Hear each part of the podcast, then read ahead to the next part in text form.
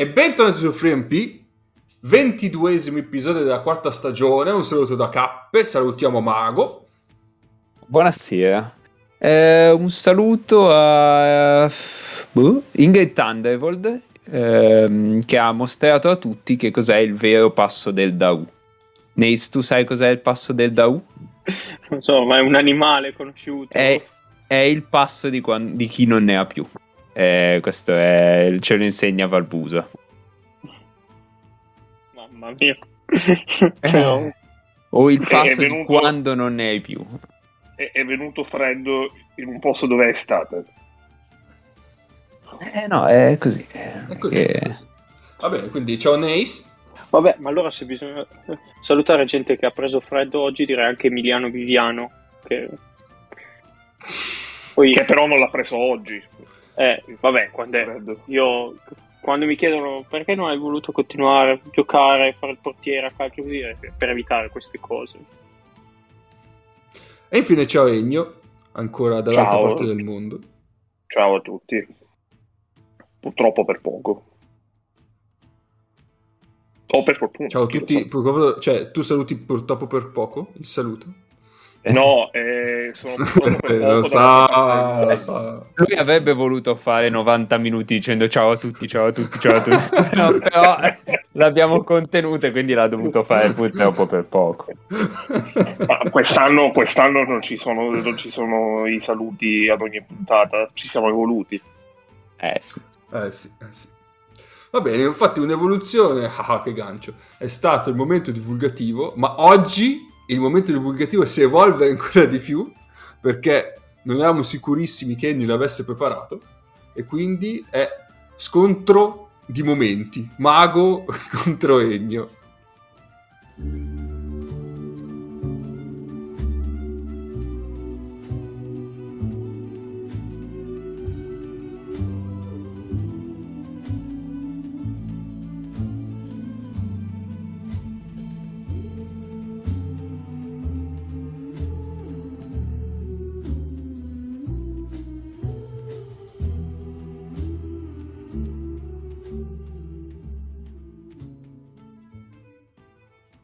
Così potete vedere la differenza tra chi prepara il momento divulgativo, cioè Ennio, e chi non lo prepara ma apre Wikipedia alle 21.30 e tira giù un po' di nomi a caso e poi...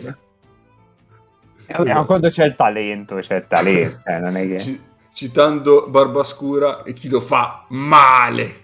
Esatto. Direi Ennio, in questo caso l'ultimo, eh, come il primo ad arrivare, l'ultimo ad andare via, ma invece Mago è il giocatore col talento. Perché... Ah, io posso dire straordinario, che... Quindi... Talento straordinario. Marco sì. Maioli sarebbe orgoglioso di me, visto che è sì, grande sì, fan dei primi ad arrivare. Assolutamente. Prego, prego, fate... No, fate no, lui vai, io no, lo no, controllo.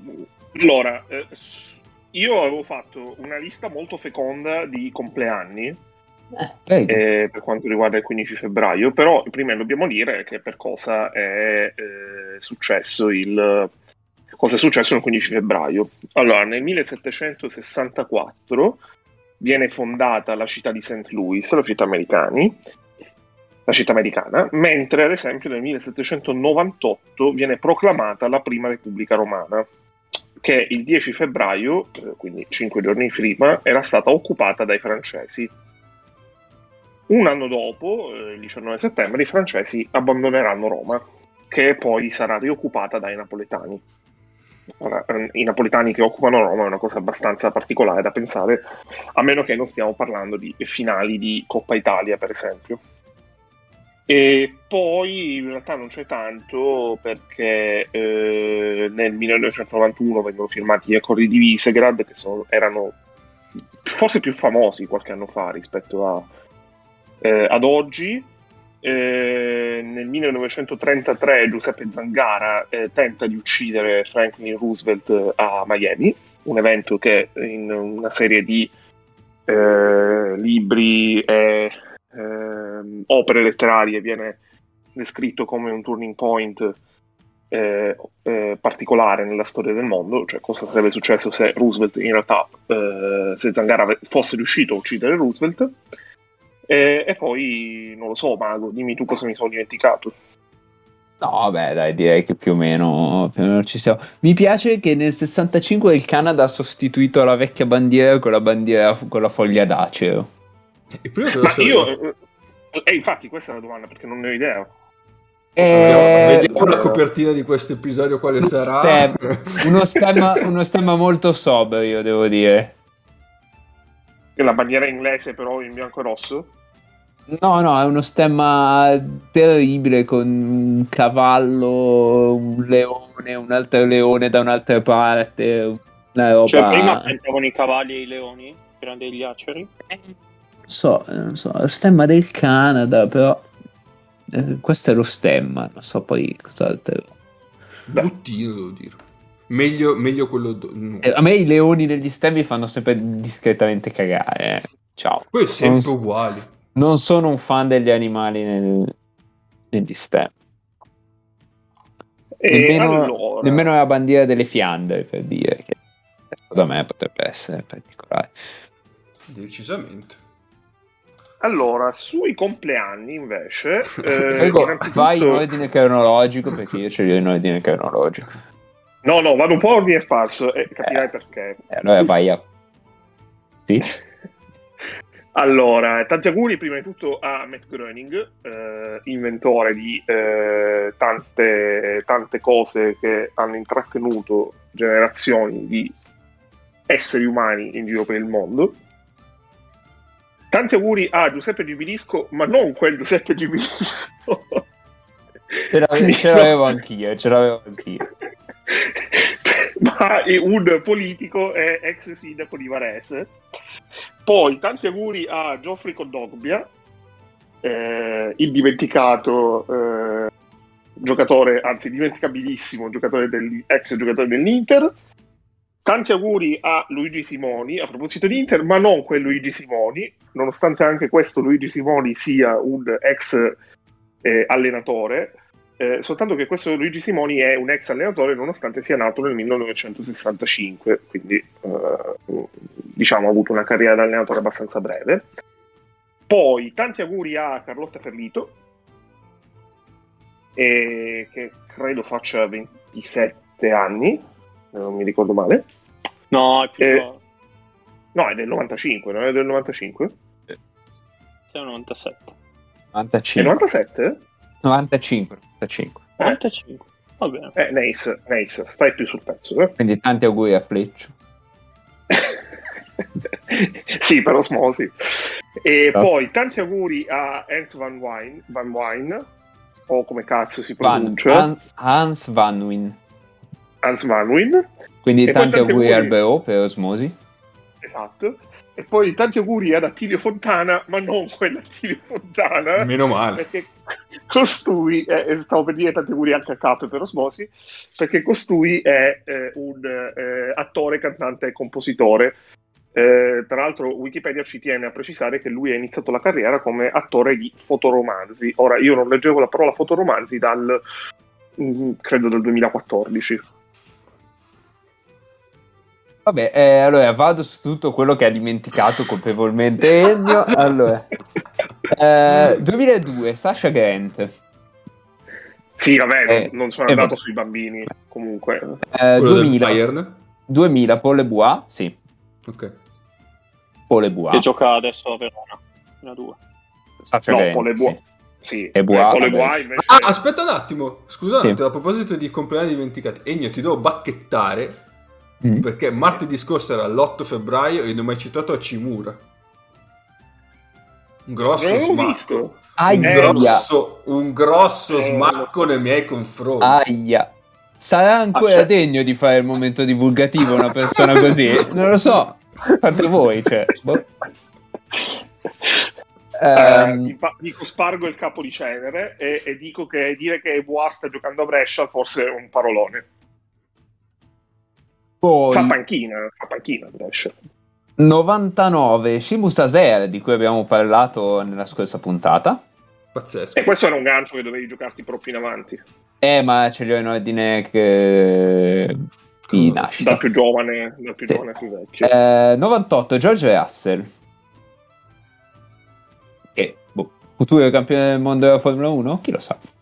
Eh, poi 96, questa era quota triennicchia, eh, Tobias Montler, che è un lunghista svedese, anche lui futuro campione del mondo indoor a fine marzo, non lo so, torneremo a fine marzo a dirvi sì o no. Un uomo, tra l'altro, che ha le orecchie che secondo me gli fanno portanza, quindi salta di più per quel motivo lì, ma eh, questo Eh, è scusami, tutto- scusami. Mago, io devo chiamare una Norimberga a questo punto. I- i- l'atletica indoor sottovalutata, sopravvalutata o giustamente valutata? ma chiaramente sottovalutata, non se la caga nessuno. Almeno sottovalutata fino a quando eh, Marcel Jacobs non vincerà qualcosa, perché a quel punto tutti a parlarne. Giusto. E soprattutto in Italia sottovalutata perché esistono due impianti in tutta Italia per fare atletica indoor. Uno ad Ancona e uno a Brescia. Ma vabbè. Eh, poi, poi qui mi, mi sono saltati un po' la, la cronologia, ma ce la farò. Allora, tanti auguri vabbè, a Nico Denz, questa era quota ciclismo. ehm, Questa è la quota Cycling Chronicles. No, questa è la quota eh, Bidon. Perché Ah, no, Nico, Bidon. Nico Dance è il famoso per la musica dance che mette in camera e sul serio mette musica dance, quindi c'è, c'è tutta questa, questa gente che si diverte così, diciamo. Ehm, poi citiamo un giapponese così K è contento. Yu, Yu Nakajima è uno speedcuber giapponese. C'è quello del cubo di Rubik, mi sa. Sì, campione del mondo 2007. Ora, eh, Yu Nakajima però è un 91, quindi campione del mondo del 2007 a 16 anni. Ha stabilito... Beh, scusami, scusami, il Eh? cubo di Rubik non, non mi sembra tanto strano che un sedicenne possa, possa essere bravo al cubo Ah, di Rubik. però è una roba... È una roba... Vabbè, sì. Ehm, cioè, quando ho detto campione del mondo 2007, io pensando agli sport normali, eh, ho pensato, vabbè, aveva 35 anni, adesso invece no. Ehm, ha stabilito 7 record del mondo, ma sono stati tutti superati. Si è ritirato almeno temporaneamente dall'attività nel 2009. Eh, possiamo dire che se dal 2009 a oggi non eh, si è messo a riprendere l'attività, lo consideriamo definitivamente ritirato? Boh, chi lo sa. Se Ma vuole, Quindi è vivo o morto X Mago? se vuole ci può scrivere X in questo caso. Poi ehm, Mota e Boom è un nome troppo bello per non essere citato, un pattinatore coreano eh, che ha vinto un oro, vabbè. sì, la essere- vittoria a Pechino.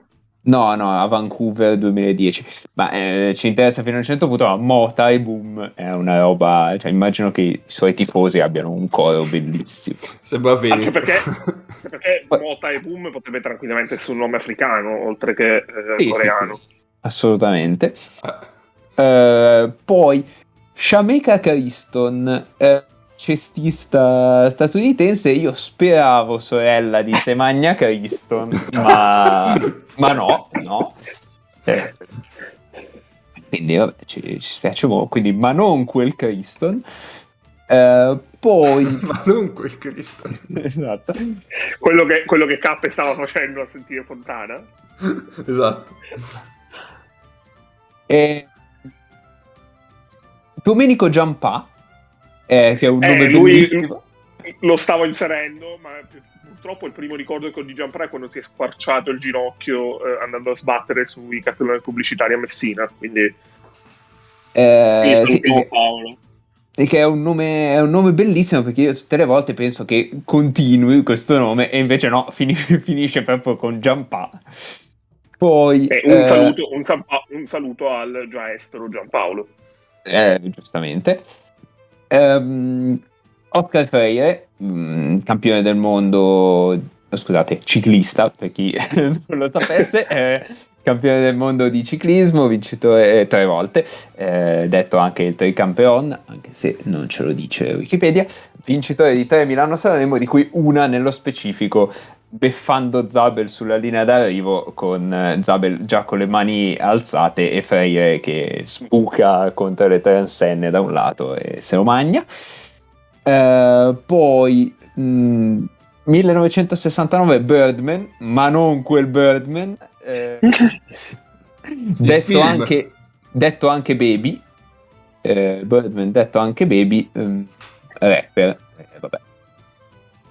Poi Fulvio Valbusa, eh, ora commentatore di Eurosport per le Olimpiadi invernali che se non state seguendo potete anche smettere di ascoltare questo podcast e andare a seguirle eh, perché questo è un podcast di Olimpiadi invernali in questo momento. Eh, sì, è, è, un podcast di Olimpiadi invernali che finora però non ha commentato nessuna delle 11 medaglie dell'Italia. Eh vabbè adesso ci arriviamo. Ehm il campione olimpico con la staffetta Torino 2006, quella mitica, vabbè. Eh, poi 1965 Eugenio Eugenio. Beh, vabbè. Eh, Eugenio Eugenio è un rugbista eh, a 15, è allenatore di rugby. Eh, Pensavo un rapper. poteva essere detto Eugenio. Eh, genitori di, con una grande fantasia, devo dire, bravi. Mi sento di complimentarvi con, complimentarmi con voi. Poi, Ma voi unica... pensate, scusami, sì? scusami, dove è nato Eugenio Eugenio? A Treviso. Voi pensate l'ha detto all'anagrafe di Treviso quel giorno in cui hanno registrato la nascita? Tra l'altro, essendo nato a Treviso, io l'avrei chiamato Eugenio Eugenio Eugenio. a questo punto. Abbiamo il titolo. Eugenio punto, eh, Eugenio, poi... Eugenio, Eugenio, Eugenio, tre volte proprio. eh, Monica Cirinna, eh, più nota come Legge Cirinna. quella che nasconde i soldi nella cuccia del cane.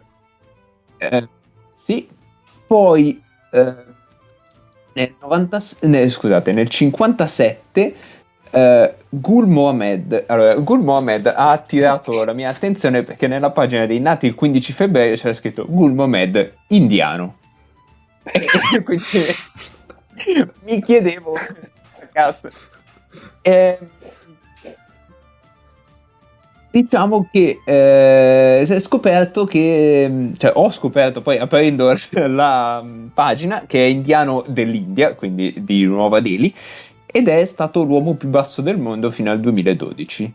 Ah, eh, e, eh, poi? E, e poi eh, non lo so, è arrivato uno più basso, penso. è cresciuto. È cresciuto. no, no, poi è, è, era già morto però nel 2012. Ah, ok. Eh, alto 55,88 cm. Ecco, però qua c'è una nota che ti devo fare io invece, perché eh? io non leggo persone, i nomi di persone già morte. Perché sono cazzi tuoi. eh, poi Fabio Contestabile, eh, un poeta svizzero, ma... ma secondo me non è vero, essendo lui contestabile. Eh, sono, sono in profondo disaccordo. Solo, solo gli svizzeri, incredibile. Aspetta, Mago, io ti fermo perché è appena accaduta una cosa, penso che non so da quanti anni succedesse. Una, una tripla doppia in Serie A di basket ad opera di Andrea Cinciarini. Cosa? Ah, quindi finalmente ce l'hanno fatta a fargli fare la tripla doppia a Cinciarini, perché è tutta la stagione fondamentalmente che Cinciarini gioca per fare una tripla doppia, visto che fa 10 assist sbadigliando ogni partita. Pazzesco. Ci è andato vicino De Nicolau, tra l'altro. Sì, Mago, comunque quel Cinciarini. In questo caso Vabbè. è quel Cinciarini lì. Vabbè, poi c'è la leggendaria tripla doppia revocata a Baldasso. Eh sì. È il più grande momento della scorsa stagione, probabilmente. Io volevo, volevo cercare delle... Ehm... Allora, ok. L'ombra di Laga in questa sera molle e chi respira dietro il vetro è perso nei luoghi dei silenzi dove evapora l'immutabile costa. O l'immutabile costa? Non lo sapevo mai. Il qui è parola breve e scarna, appiglio di poca presa sul vuoto, a noi densi riflessi d'un mito smesso da fame e non basta. Questa è una Questa poesia è una... di Fabio Contestabile. Ed è una poesia che contesta diversi concetti.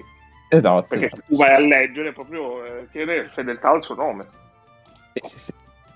E, ehm, per ultimo eh, vi, vi, cito Dick Van Dyke. Eh, purtroppo si pronuncia Van Dyke, penso, in, sì, sì. in neerlandese, eh, non Dick Van Dyke perché sarebbe stato molto bello, ma ex giocatore dell'Ajax anche qui è genitore con, un, con, una certa fantasia.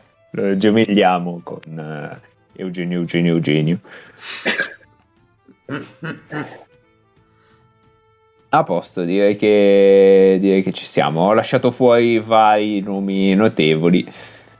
Per cui, ah no, ecco, questo lo devo citare eh, perché Vittorio Insanguine, ex eh, giocatore di calcio, io speravo fosse un difensore centrale entrata dal piede a martello e invece no, è un attaccante, quindi in sanguine, ma non troppo. Benissimo.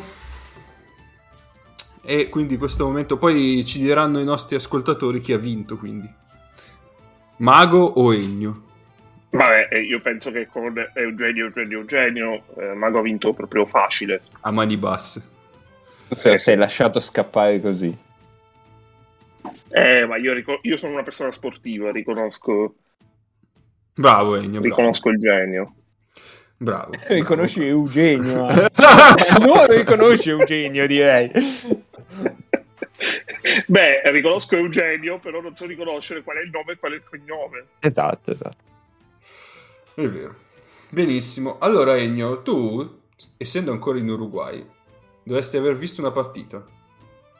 Sì, ho, ho, ho voluto concedermi questa, questa, gioia, anche perché eh, nell'ultima esperienza qui non avevo visto, non ero riuscito ad andare a vedere una partita di basket Ce l'avevo fatta nell'esperienza, nella prima in assoluto, eh, tra l'altro eh, partita che si giocava in quello che era il vecchio Silindro, eh, proprio un campo che si chiama Silindro, dove tra l'altro hanno giocato un'edizione dei mondiali di basket.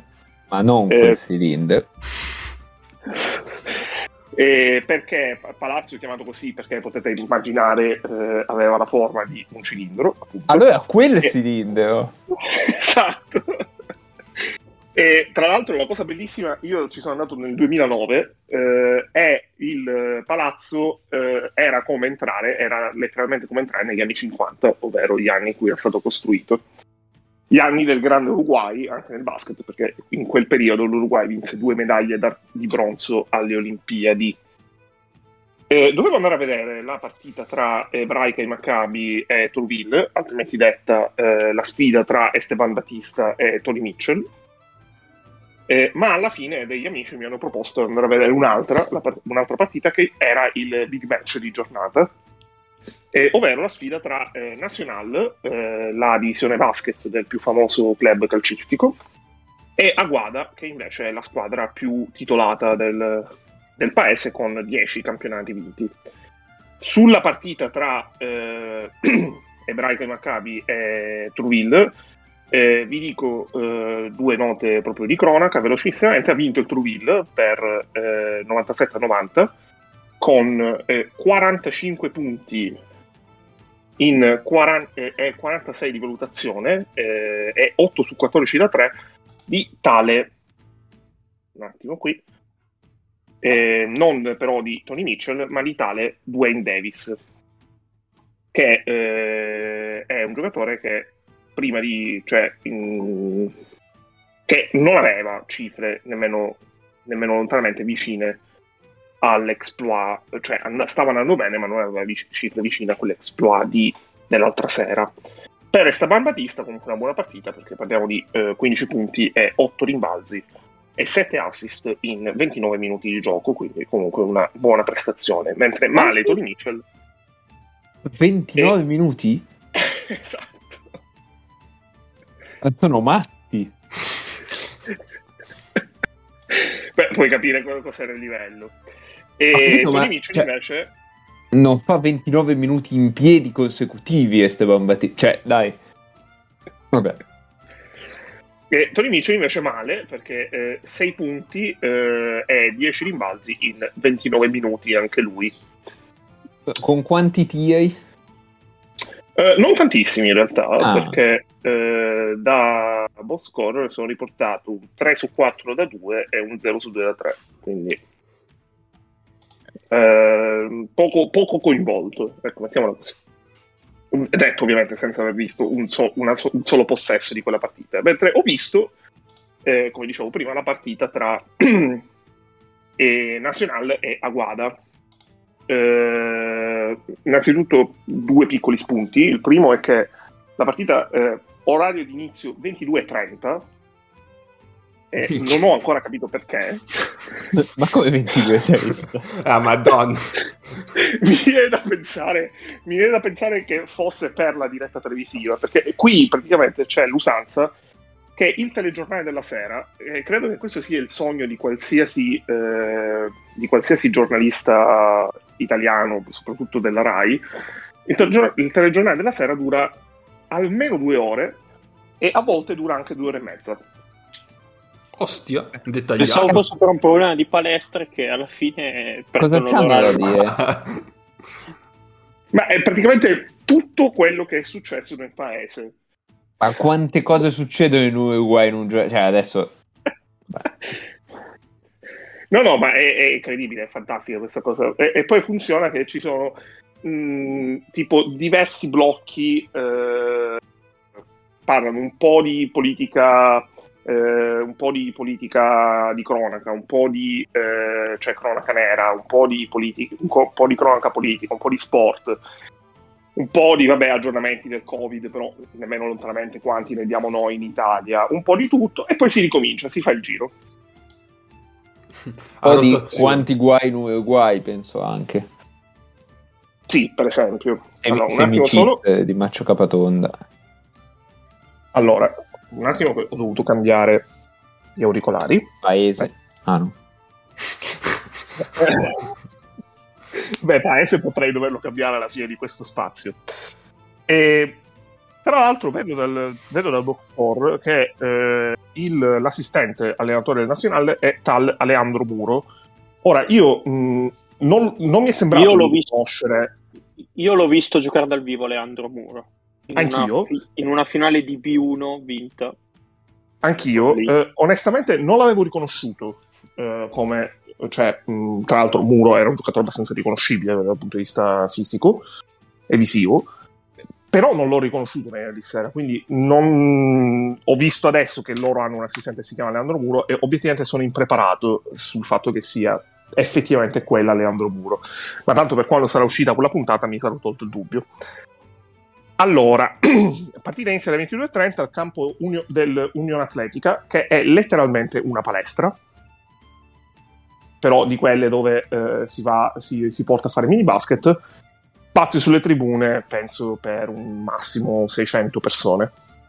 Biglietti venduti esclusivamente ai tifosi di casa, che eh, per tutta la partita hanno eh, realizzato il sogno dei famosi eh, fan del fattore campo, ovvero eh, tifando, cantando cori a più non posso, ma a livello veramente assordante, per 40 minuti.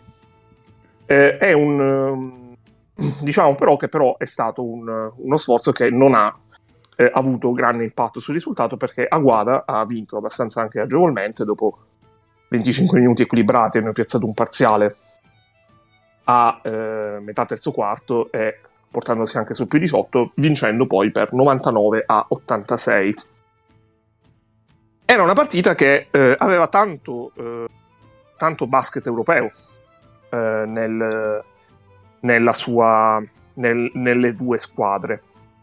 Allora, cominciamo dal Nacional, eh, che eh, ha tre, diciamo, quelli che sono reputati un terzetto di, di americani, comunque giocatori stranieri, eh, più ehm, uno dei più forti del campionato in assoluto. Il giocatore più veterano eh, a livello di proprio anche anzianità del roster, perché mh, questo, lui è alla sua terza stagione con il Nacional, è tale Dominic Morrison, che è un 32enne che in Europa abbiamo visto con le maglie di ehm, Ilisiakos, Norrköping Dolphins, Liege Basket, Ted Ankara e Retimmo. Quindi visto forse no. Eh, attenzione. Beh, se, se, se, ve lo siete persi è un problema vostro. E ha giocato anche in, in G League con gli Iowa Energy e, e, ha fatto una eh, pre-season con i New Orleans Hornets quando è uscito da Oral Roberts in NCAA. Eh, Morrison ha stabilito un paio di settimane fa, questo l'avevo già accennato la scorsa puntata, il record per numero di punti segnati in una partita di eh, Champions League Americas con 42. Quindi comunque un giocatore di talento, tra l'altro si dice che voglia prendere la cittadinanza uruguayana e giocare con la nazionale. Quindi potrebbe anche essere un giocatore che, di cui sentiremo parlare prossimamente. Ben più noti invece gli altri due stranieri del Nacional, perché il primo è John Dre Jefferson, che abbiamo visto in Italia con le maglie di Mantova, Varese e Trento. Allora, la carriera di John Del Jefferson, al di là delle sue esperienze, ehm, delle sue esperienze con eh, tre squadre italiane, ehm, è, è, veramente pazzesca perché leggo le squadre. Se non ci sono i giocato... del Resibo, io me ne vado, eh. eh no, non ci sono perché eh. la sua carriera è prevalentemente in Europa. Eh, ma... Ha giocato all'Iskra Svit, al Maccabi Kiryat Gat, al Levitsur Ramla, quindi ancora Israele. Poi tra Varese e Trento ha fatto una stagione in Turchia al Konyaspor. A Trento è durato poco perché è andato via eh, a gennaio e, eh, ed è andato alla Fion. Poi dopo la Fion, Champville in Libano. Torna in Europa per giocare con Zibona, PAOK e Rohan e poi, eh, dopo, diciamo, il, dopo, il, lockdown, dopo il Covid, eh, prima del nazionale ha giocato in Marocco con il Saleh. Eh, in carriera Jefferson, probabilmente il punto più alto, è aver vinto per due volte eh, il, ehm, il The Basketball Tournament. Molto bene. Quindi eh, si è portato un po' di soldi a casa per quello.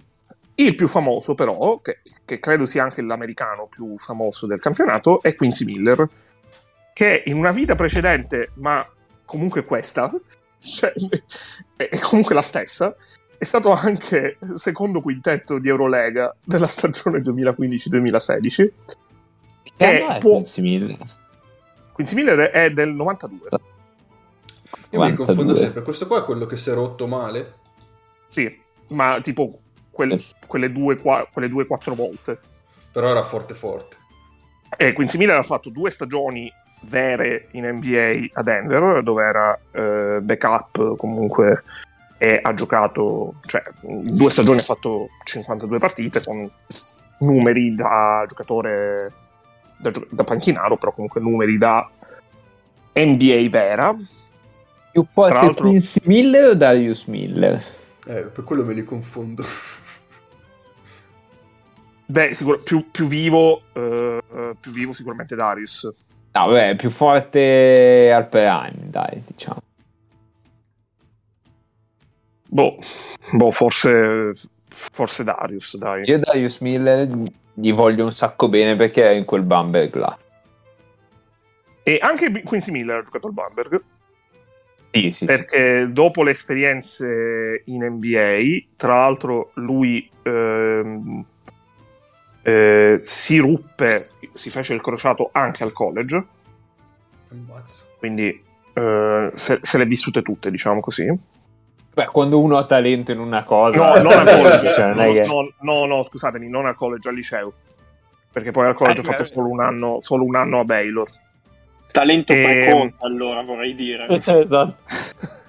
Allora, dopo, dopo, la Stella Rossa, che probabilmente è la stagione migliore della sua, eh. della sua carriera, ha fatto uh, Maccabi, E dopo il Maccabi è andato a Bamberg, dove però è durato poco perché eh, ha firmato a luglio ed è andato via a novembre, nonostante avesse firmato un biennale, eh, avendo giocato solo una partita. Eh, dopo il Bamberg si perdono le sue tracce per un bel pezzo, perché rimane praticamente inattivo per tre anni. Riemerge nel 2020 con il Taoyuan Taoyuan Archiland che onestamente non ho idea di cosa sia, ma penso sia tipo il campionato. È, il campionato di, esatto, è il campionato di Taiwan. Quindi eh, era, era, era, nel campionato taiwanese nel momento in cui al, nella storia del mondo tutti quanti avevamo visto, il campionato, visto il campionato taiwanese. In realtà torna veramente a giocare eh, a pallacanestro la scorsa stagione perché a dicembre 2020 firma con il Benfica in Portogallo aspetta, aspetta, poi... aspetta, però io qua ho un Piratas de, Quebad- de Quebradillas eh? del campionato eh, portoricano. Forse è un fake perché Wikipedia inglese non lo riporta. Ah, ah eh, non lo so, qua bisogna, bisogna indagare. Vediamo. Vediamo un po'. E comunque, eh, prima del Nacional gioca al Benfica, mentre nel, in, nella Guada eh, Aguada che eh, aveva a inizio stagione, nelle prime partite, eh, Jarvis Varnado, quel Jarvis Varnado, eh, purtroppo l'hanno tagliato perché assistere a una fida sotto canestro tra John Dre Jefferson e Jarvis Varnado sarebbe stato un grandissimo momento Serie A Operazione Nostalgia. Ma la Serie Operazione Nostalgia c'è stata comunque perché la stella in assoluto di Aguada è Leandro Garcia Morales, anno del signore 1980, e eh, attualmente eh, ancora giocatore eh, in, in, campionato in Uruguay, è la sua terza stagione consecutiva con la Guada dove aveva già giocato più riprese in passato. Eh, Garcia Morales ce lo ricordiamo perché in Italia ha vestito le maglie di Reggio Calabria e Casale e oltre a essere un tiratore abbastanza diciamo che mh, mm, ai, bei, ai bei tempi si alternava nel, in nazionale con Mazzarino. Mazzarino che ha smesso da poco, nonostante gli anni, credo ne abbia 46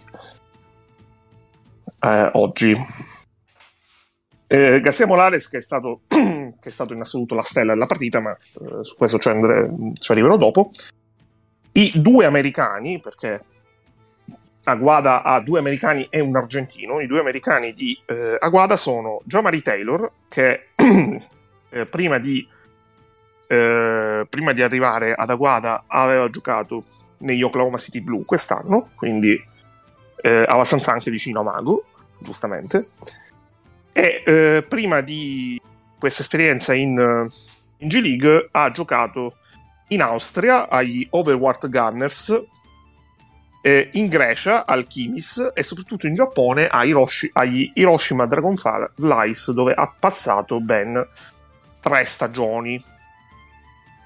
Il play invece, perché eh, qui c'è molto il concetto dell'asse play pivot americana, è tale eh, Tyreek Dur, Duren che ha pure lui una carriera del, sotto, del sommerso eh, sommerso europeo perché ha giocato eh, più volte, tipo tre stagioni distribuite nel tempo all'Aik Larnaca, poi ha giocato anche al Los Strodi, al Panionios e al Sopot, tra le altre. Eh, l'argentino invece è, ehm, è Marcos Mata, che eh, è, è, una di quelle um, 35enne ala, um, può fare abbastanza 3D, però eh, era una delle terze alternative quando non potevano portare tutti i giocatori migliori in nazionale. Eh, la partita, la partita diciamo nazionale squadra mh, ovviamente bruttina da vedere perché eh, giocò molto poco corale. No, eh, ma molto... davvero? non l'avrei mai sospettato con questi nomi. Hanno fatto un po' la raccolta delle figurine, diciamolo. Eh, infatti questa stagione stanno un po' deludendo perché in Champions non stanno andando male, ma in campionato sono al limite della zona playoff. Tra l'altro, qui i playoff, le prime quattro si qualificano direttamente, dalla quinta alla dodicesima eh, giocano un turno play-in e poi le ultime due credo retrocedano entrambe. Quindi tutte comunque giocano per qualcosa. Eh, e... cioè, ci vuole dell'impegno per non riuscire a fare, cioè per essere al limite della zona playoff. Beh, se non sei al limite della zona playoff retrocedi. Eh, infatti. e, eh, diciamo che ehm, una squadra è andata avanti a folate di energia eh, quando hanno fatto cazzotti, anche perché si facevano eh, spingere dal, dalla carica del pubblico, che obiettivamente incideva, perché io non sono un fan del fattore campo, ma eh, era un bel sostegno da vedere, da sentire. O credo di aver messo qualche video anche su Instagram e, mm, e su Twitter. E diciamo che eh, a numeri eh, i tre americani eh, tu potresti pensare abbiano giocato una buona partita perché Miller ha chiuso con 19 punti e 8 su 16 al campo in 30 eh, minuti. E Jefferson ha fatto 18 più 9 tirando anche meglio perché ha fatto eh, 7 su 12 e Morrison eh, 17 più 5 rimbalzi in 34 eh, però in realtà eh, davvero poca roba dalla panchina. Ha giocato bene eh, tale Jonathan Sacco, che eh, oltre a essere un giocatore eh, nato in Argentina, ma in realtà uruguaiano, è eh, anche praticamente cugino della famiglia, della famiglia che mi ospita. E posso però dire che ha giocato bene nonostante ci siano motivi di, diciamo così, promozione familiare. Diciamo un conflitto di interessi, cioè ti buttano esatto. fuori da casa. E quindi... Esatto. Diciamo così, diciamo così. Invece, bellissima partita, soprattutto da vedere per pulizia, uscita dai blocchi, perché sembrava un JC Carroll, eh, un JC Carroll in salsa latina di Garzia Morales che ne ha messi 28 in 27 minuti con 5 su 9 da 3. Per eh, Aguada, eh, bene anche eh, sotto canestro Trailor perché ha fatto 5, eh, 13 con 8 rimbalzi giocando anche mh, mm, giocando non tantissimo e Duren con 16 punti. Tra l'altro segnalo per chiudere, per chiudere qua la parentesi ehm, Aguada tra l'altro utilizzava molto le doppie uscite anche per liberare Garzia Morales quindi eh, dopo le doppie uscite dell'Oradea ci sono le doppie uscite di Aguada.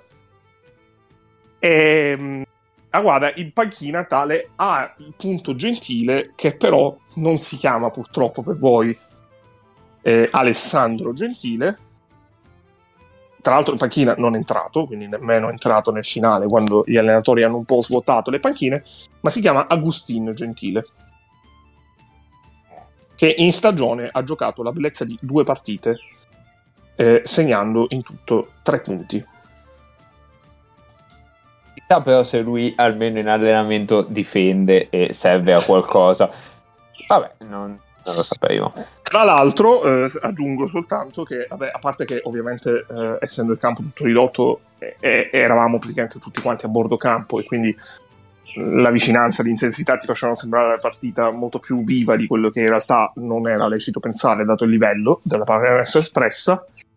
E oltre poi agli insulti eh, dei tifosi che oltre a conoscere i nomi degli arbitri, quindi dal eh, serie che tutto il mondo è paese, insultavano i giocatori, alcuni giocatori uruguayani perché ne conoscevano la fede calcistica eh, e per la precisione erano tifosi del Peñarol.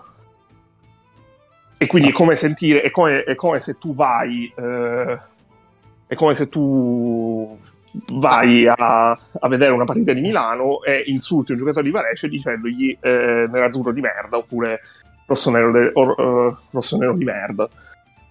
Le ho dette entrambe perché così poi non devo pentirmene. No, chissà perché ha detto prima nerazzurro. Eh... Potete fare le vostre supposizioni sul gruppo Telegram di te. esatto, esatto. E ultima cosa da segnalare, eh, Aguada allenato dall'assistente della nazionale venezuelana. Eh, oddio. Comunque io ti confermo che Quincy Miller ha giocato per il Piratas di Quebradillas, non ce la farò mai a dirlo, giusto? Però tra il 17 e il 20 però a questo punto. Sì, sì, sì, nel, nel Ok. 18 mi sa. Perché c'è nella, nella categoria... Ah no, però è boh, non lo so, però penso di sì. Ho trovato altri nomi incredibili che hanno giocato per i Piratas dei Caberadias, ma non li nominerò qui. Sì, tra l'altro, tra l'altro nomi incredibili che molto probabilmente hanno anche giocato o stanno giocando in questo momento nel campionato uruguaiano. Quindi. Eh, può essere, può essere. C'era Bene. Palnado, ovviamente, ma... Bene, io con questo spaccato di vita, di vita cestistica dell'altro mondo ho dato. Perfetto. Grazie. Gracias. Eh, sì, è vero, bravo. bravo, se, grazie. se vuoi farla proprio. Esatto, esatto, esatto. Allora, allora, settimana scorsa abbiamo parlato di giovani. Eh, Mago era assente, quindi facciamo un follow up veloce. Pensavo, pensavo voleste parlare di me, ma non... no, tu non sei giovane. Non rientra, esatto, non rientra nella... No, no. E... Forse è giovane allenatore, non sappiamo. Forse giovane allenatore, quello sì. Quindi se vuoi darci due parole Aspetta, su... Cappe, scusami, eh, ti definirebbero i giornali, ti definirebbero- ti definirebbero baby allenatore perché hai meno di 30 anni, quindi Sì, sì, sì. Vero, vero. Quindi se hai delle valutazioni da darci in più rispetto a quanto abbiamo detto la settimana scorsa, puoi farlo. E poi ci abbiamo anche una domanda di Giovanni che ci è stata fatta a seguito di quell'argomento lì, che quindi andiamo a rispondere dopo. Prego, Mago. Allo- Allora, vado, vado con la mia quota fondamentalmente, direi. Sì. Ehm, vediamo, aspetta, faccio, sto scorrendo la lista dei nomi. Ah, prima di tutto c'è Stersel, per cui vi siete un po', cioè avevate delle posizioni opposte in puntata.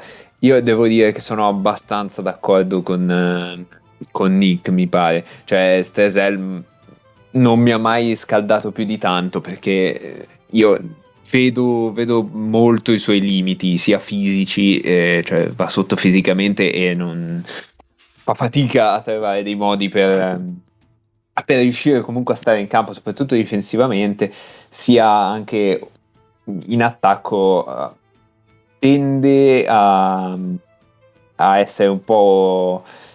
Cioè, a perdere tanti palloni quando, quando prende delle iniziative in palleggio, no? Finché smistare i palloni di qua e di là, benissimo, però quando inizia ad attaccare il ferro un po', un po' va in difficoltà, secondo me.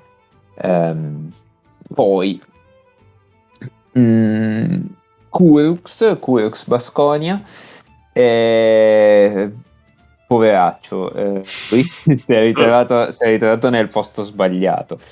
Eh, in questo momento Basconia non, eh, non aiuta qualcuno che deve, che deve iniziare o riniziare a trovare fiducia. Vedete, vedete anche ehm, Marinkovic che più o meno gioca in quel ruolo lì e potrebbe avere delle caratteristiche simili, cioè magari un po' meno capacità di creare per se stesso, ma buon tiratore, eccetera.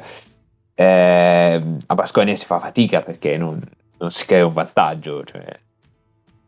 Il problema di Basconia al momento è quello lì, quindi se non crea un vantaggio, i giocatori poco autosufficienti vanno in difficoltà.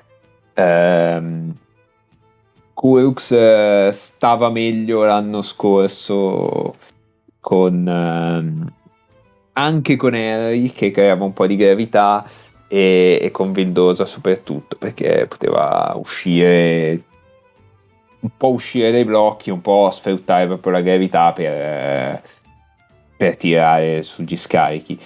Ehm, devo dire che Kurux non è, non è piccolo, cioè eh, ha un fisico che forse mh, non gli permette, penso, di giocare da 3 o con- nel futuro con tanti minuti, però gli permette magari di essere un buon bloccante su uno Spanish o qualcosa del genere. Eh, adesso vediamo un po' cosa, cosa succede. Però io, io ci credo ancora abbastanza perché vedo che, che le mani per tirare sono buone, poi il resto magari non tantissimo, ma quello sì. Mm, Matisek, Matisek me l'avete trattato veramente male. ehm, io l'avevo sponsorizzato da mettere nella rubrica, poi non, non quindi non ho potuto parlarne. Eh, però Matisek, al contrario di, di Stresel, eh, non si vedono lampi, eh, però è un giocatore tutto sommato solido, cioè nel senso fa il suo. Anche lui fisicamente, eh, secondo me, è abbastanza, abbastanza largo, è abbastanza cubico, anche di faccia, abbastanza cubico. E ehm, io. Ma che... poi lo smussi agli angoli? Esatto, esatto, dà un po' fastidio quando, quando blocca, infatti, anche oh, quando cammina, okay. eccetera. Ehm, penso che Mattisek possa, se trova un pochino più di continuità nel tiro da tre punti, che non mi sembra così impossibile, nel senso che il suo tiro non è brutto. Ehm, tira con il 30-35 35 più o meno, però può diventare quel tipo di giocatore che fa, che fa il 3D da posizione 1, diciamo. Eh, quindi che magari porta di là la palla e poi cioè, ad esempio un giocatore così ma formato a Milano servirebbe no? un giocatore che porta di là la palla poi non la chiede magari nella metà campo offensiva però tira sugli scarichi cioè stai Quindi... descrivendo che ne so Charles, Charles Jenkins Mago? no eh, sto descrivendo Beh, adesso non mi viene neanche un eh, Strelnieks eh, per dire mm, vedo, vedo, un'evoluzione di quel tipo lì. Mm-hmm. comunque un giocatore ordinato davanti. del free and però con anche un po' di capacità di gestione della palla. Esatto cioè più piccolo perché non è un, non è un 3 no? Eh, però, però, difende se, se tira un po' sugli scarichi potrebbe, potrebbe non essere male. Mm-hmm. E per ultimo Blasevic. Eh, allora, Blasevic purtroppo eh, in questo momento è un po' chiuso, cioè nel senso lui ha avuto grandi, grandi spazi perché eh, certo. giustamente eh, Nebo si è um, spaccato e il Merovingio eh, si è spaccato e, e Merovingio o il francese. Chi vi, ricordo che, vi ricordo che in Matrix il Merovingio viene chiamato il francese, quindi siccome noi chiamiamo un certo personaggio il francese... Eh, dalla possiamo... transitiva si può chiamare Merovingio. Esatto, possiamo chiamarlo il Merovingio.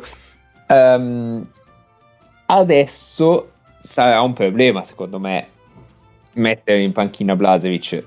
Però non puoi neanche giocare con due assieme, quindi non so bene come... Cioè, oddio, poi non è vero che non puoi giocare con due assieme, Beh. tanto fai schifo uguale.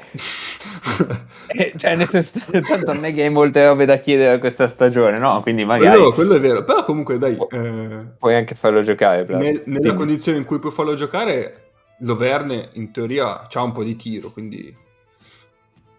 Adesso sta anche riprendendo a tirare. Quindi... Cioè, ha preso, penso, più tiri da più long two in queste due partite che ha giocato che non in tutta la passata stagione. Uh, vabbè. Eh, Blasevic, eh, mani molto molto buone. Ha delle mani davvero incredibili. Eh, cioè, incredibili non lo so, però molto buone sì. Ehm, e come diceva, credo Nick, eh, ha una grande capacità di, di, passare la palla al post basso. Ora dovrebbe anche rendersi pericoloso in post basso perché ogni tanto veramente si vede che gioca solo per passarla. Però con le mani che ha potrebbe, potrebbe giocarsi qualche uno contro uno. E per quanto sia una situazione anacronistica, abbiamo visto che eh, i giocatori che lo sanno fare mh, mm, mettono in grande difficoltà le difese perché le difese non lo sanno più difendere quella situazione lì. e, cioè, non ci sono grandi difensori di uno contro uno in post basso, no? E quindi mh, mm, secondo me può essere una specie di carta forbice sasso, eh, però insomma penso, penso di essere stato chiaro, insomma. E quindi potrebbe essere interessante da seguire Vladic. Sinceramente è quello... Eh, ci, ci, credo abbastanza, ecco. Ok, bene. Però credevo anche in Echodas, poi... Non ho capito, ci credevi anche? Ah, in Echodas. Però vabbè, eh, situazioni, situazioni diverse, caratteristiche diverse, però sempre lunghi lituani sono. Sì, sì, sì, sì. sì. Va bene. Allora, dicevo appunto che c'è anche una domanda relativa ai giovani, quella di Giovanni, che ci chiede: eh, Questo poco utilizzo così diffuso tra le squadre è un caso o è dettato da un trend di più lungo periodo dove per ragioni diverse, magari anche economiche, in Eurolega adesso si tende a rischiare di meno i, appunto di utilizzare i giovani? Eh, ma secondo me la risposta è abbastanza banale in realtà, è, è che non hanno tempo.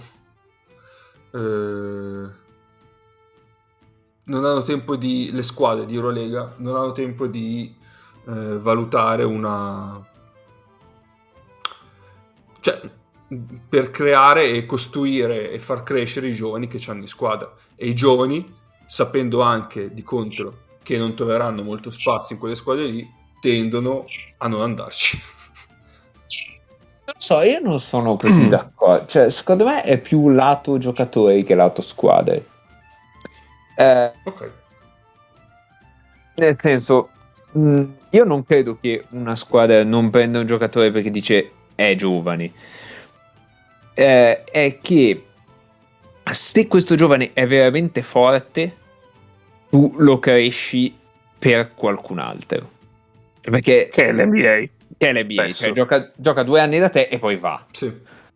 Ok. Quindi tu investi delle risorse per qualcosa che non, non ti resta. Eh, se non è abbastanza forte, ma non lo so, un giocatore che dici, vabbè, questo fra 5 anni può fare lo starter di Eurolega. È troppo il tempo che ci metti per, per crescerlo, no? 5 anni sono e, troppi, dici. Eh, nel senso, mh, mm, se uno abba- è appena appena di livello starter Eurolega, eh, va in NBA a quell'età lì, poi magari torna indietro. Sì. Però se ha, se ha, una prospettiva, siccome, siccome, la prospettiva è sempre un range, no? sai bene da finire, no? Chiaro. Quindi eh, se se il best case scenario è, un gio- è, è uno starter dell'Eurolega, non te lo fili neanche e lo lasci eh, a una squadra di, di Euro Cup e poi arriverai in Eurolega forse un giorno. Ne abbiamo di giocatori che a 26-27 anni arrivano in Eurolega per la prima volta, no? So, mi viene in mente Ricci per dire che so, 5 anni fa se l'avesse preso una squadra di Eurolega sarebbe, sarebbe arrivato prima so. 5 anni, fa, 5 anni fa, 5 anni fa una squadra di Eurolega forse non sapevano nemmeno che esisteva Ricci. Eh, appunto, cioè, quello voglio dire, cioè, uno che a 27 anni diventa un giocatore che può fare 10 minuti in Eurolega, 15 minuti anche con buone con buoni risultati, perché ci sta giocando bene, ma non, non lo metti in campo a 22 anni, no? Quel tipo di giocatore lì lo stesso Fontecchio quando giocava a Milano non teneva il campo, poi ha avuto una maturazione fisica, mentale, tecnica, tutto quello che vogliamo e ha iniziato a diventare un giocatore di Eurolega per davvero a 26 anni. Sì. E, e comunque... Non giocando in Eurolega. E comunque la squadra esatto. che l'ha preso, la squadra che l'ha preso per fargli fare l'Eurolega mh, mm, probabilmente gli era piaciuto molto quello che aveva fatto a Reggio Emilia, ma di certo non si aspettavano che diventasse un triendy tra i migliori a livello europeo. Quindi... Sì, sì. Beh, lo stesso Polonara, eh, va bene, abbiamo pieni di esempi. Eh, però Polonara comunque, da, a differenza sua, esperienza nelle coppe eh, minori, nelle coppe europee minori, le aveva fatte con Sassari. Eh, Fontecchio no, Fontecchio sì, prima Sassari, di Berlino. Cioè, a Sassari Polonare aveva 26 anni. Sì, no, no, per carità, certo, però comunque Polonara aveva l'età che, che ha Fontecchio adesso. Il sommerso dell'europeo, del basket europeo, cioè il medio sì, livello, sì, capito, livello continentale, il basket europeo l'ha già più volte vestito. Secondo me si sottovaluta anche una cosa che mh, nel basket è più frequente che nel calcio. Eh, cito un altro sport di squadra che comunque ha delle dinamiche simili a livello di sviluppo dei giocatori. Perché nel calcio se tu sei una squadra di eh, metà classifica tu hai un giocatore forte eh, giovane eh, non te lo prende l'NBA ma te lo prendono le squadre che giocano la Champions. Nel basket te lo prende l'NBA ehm, che è il fatto che nel basket ci sono molti più late bloomer ci sono molti più giocatori eh, anche ad alto livello soprattutto che, tipo tra i lunghi è molto che più maturano la cui maturazione è molto più differita nel tempo. E questi possono essere di tutti i tipi. Possono essere giocatori che erano grandi talenti da giovani, però poi hanno preso, hanno preso del tempo per uscirne fuori e eh, poi si sono affermati a 28-29. Possono essere giocatori che eh, nessuno, di cui nessuno conosceva l'esistenza o quasi, eh, e poi sono emersi a 28-29 e questa è una cosa che mh, alla fine eh, al- altera molto le variabili. Poi a livello di Eurolega eh, è comunque, cioè non è da sottovalutare il ruolo perché noi ne abbiamo fatto un discorso eh, sui giocatori europei nel, nel, prima nella parte di Mago e Cap, ma mh, un ruolo ovviamente molto importante nelle squadre di Eurolega ce l'hanno i giocatori americani. E i giocatori americani che arrivano qui possono essere americani che arrivano qui subito in uscita dal college, anche se in Eurolega con, negli ultimi anni tende a essere più rara come cosa perché eh, non mi vengono in mente tantissimi giocatori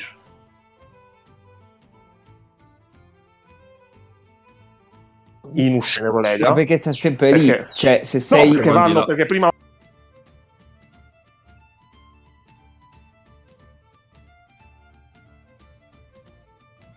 in uscita dal college, non sei in Eurolega, sei in G-League a cercare un contratto NBA o sei direttamente in NBA. Esatto.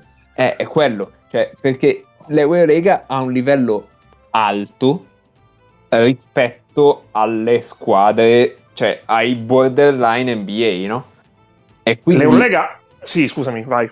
Eh, e quindi sia gli europei che, che gli americani a quell'età lì preferiscono essere in NBA e avere la possibilità di chiamala come vuoi, tentare la fortuna, eh, esplodere quello che è in NBA. È sì, sì e, tra l'altro, e tra l'altro c'è anche eh, una cosa che eh, il, il basket, cioè mh, mm, l'Eurolega è una situazione un po' particolare perché l'Eurolega è un campionato di alto livello dove però i giocatori sono sopra- spesso e volentieri formati. Cioè, tu vedi uno sviluppo di alcuni giocatori, giocatori che crescono nel corso delle stagioni, ma quando lo vedi, tranne ovviamente i giocatori che sono formati eh, in uscita da settori giovanili o eh, quelli che vengono presi eh, da una, una squadra eh, dello stesso campionato e vengono messi in campo. Questa è una cosa che molto spesso fanno le spagnole, per esempio. Mm-hmm. E, e, ed è difficile fare un paragone anche con altri sport perché molto spesso tu non hai un contesto di questo tipo, cioè tu non vedi um, un basket tra virgolette maturo dove um, ci sono tantissime eh, variabili a livello tecnico, a livello tattico, che però dipendono in maniera minore rispetto ad altri contesti da quello che è nel, lo sviluppo del giocatore in senso stretto. Perché il giocatore che arriva in Eurolega è un giocatore formato e la sì. storia recente del basket europeo è strapiena di esempi di giocatori di buon livello che però arrivati in Eurolega eh, molto spesso perché arrivati nel contesto sbagliato, si sono persi in un bicchiere d'acqua e si sono rivelati, rivelati come giocatori che in Eurolega non incidevano. Cioè, basti pensare per esempio a tutti i discorsi che si fanno ogni volta, a volte molto spesso anche mancando il punto, però che si fanno sui giocatori italiani che a Milano eh, non giocano in Eurolega o che prima di giocare in Eurolega devono, devono passare devono passare de- un po' di tempo, devono ambientarsi a livello di contesto di squadra prima che della competizione. Moraschini, Moraschini è un giocatore che quando è arrivato a Milano veniva da una stagione da MVP del campionato, o comunque candidato MVP del campionato a Brindisi. Eh, Moraschini, mh, prima di avere minuti veri in Eurolega, ci ha messo dei mesi. Al contrario, Ricci, per caratteristiche, anche perché comunque Ricci veniva da una stagione di alto livello eh, Eurocup della squadra più che della sua per rendimento e, e ha avuto impatto da subito. Cioè, no, non, non, è, non, si può tracciare in assoluto, eh, anche per quello che è la competizione stessa, una linea generale. È troppo caso su caso. Mm, quello sicuramente, sì, sì.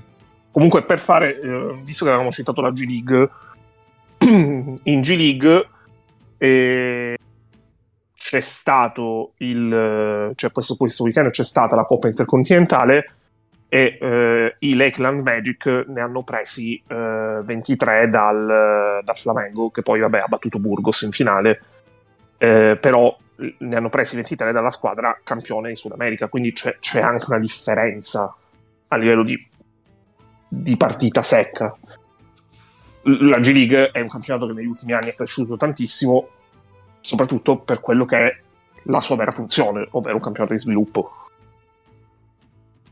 E, sì, è un mondo un po' a parte. Sì, e, e oggi funziona bene ed è molto attendibile eh, perché eh, il valore di sviluppo che ha è un valore effettivamente f- formativo per i giocatori che poi da lì escono e o si costruiscono una solida carriera NBA oppure arrivano in Europa e si costruiscono una solida carriera europea.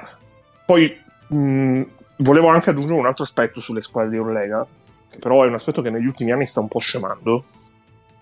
Eh, prima c'era anche un, il discorso che le squadre potevano avere poco tempo perché una cosa è arrivare in Eurolega, una cosa è mantenere il posto in Eurolega e le squadre che hanno un posto tra virgolette provvisorio per necessità, eh, soprattutto eh, di status eh, ed economica, hanno tutto l'interesse del mondo a mantenere il posto in Eurolega. E mantenere il posto in Eurolega lo mantieni con il risultato. E la via più veloce per arrivare al risultato immediato a livello di stagione è cercare di fare la squadra più forte possibile. E non quella che può darti una prospettiva di crescita nell'arco di eh, 2, 3, 4 stagioni.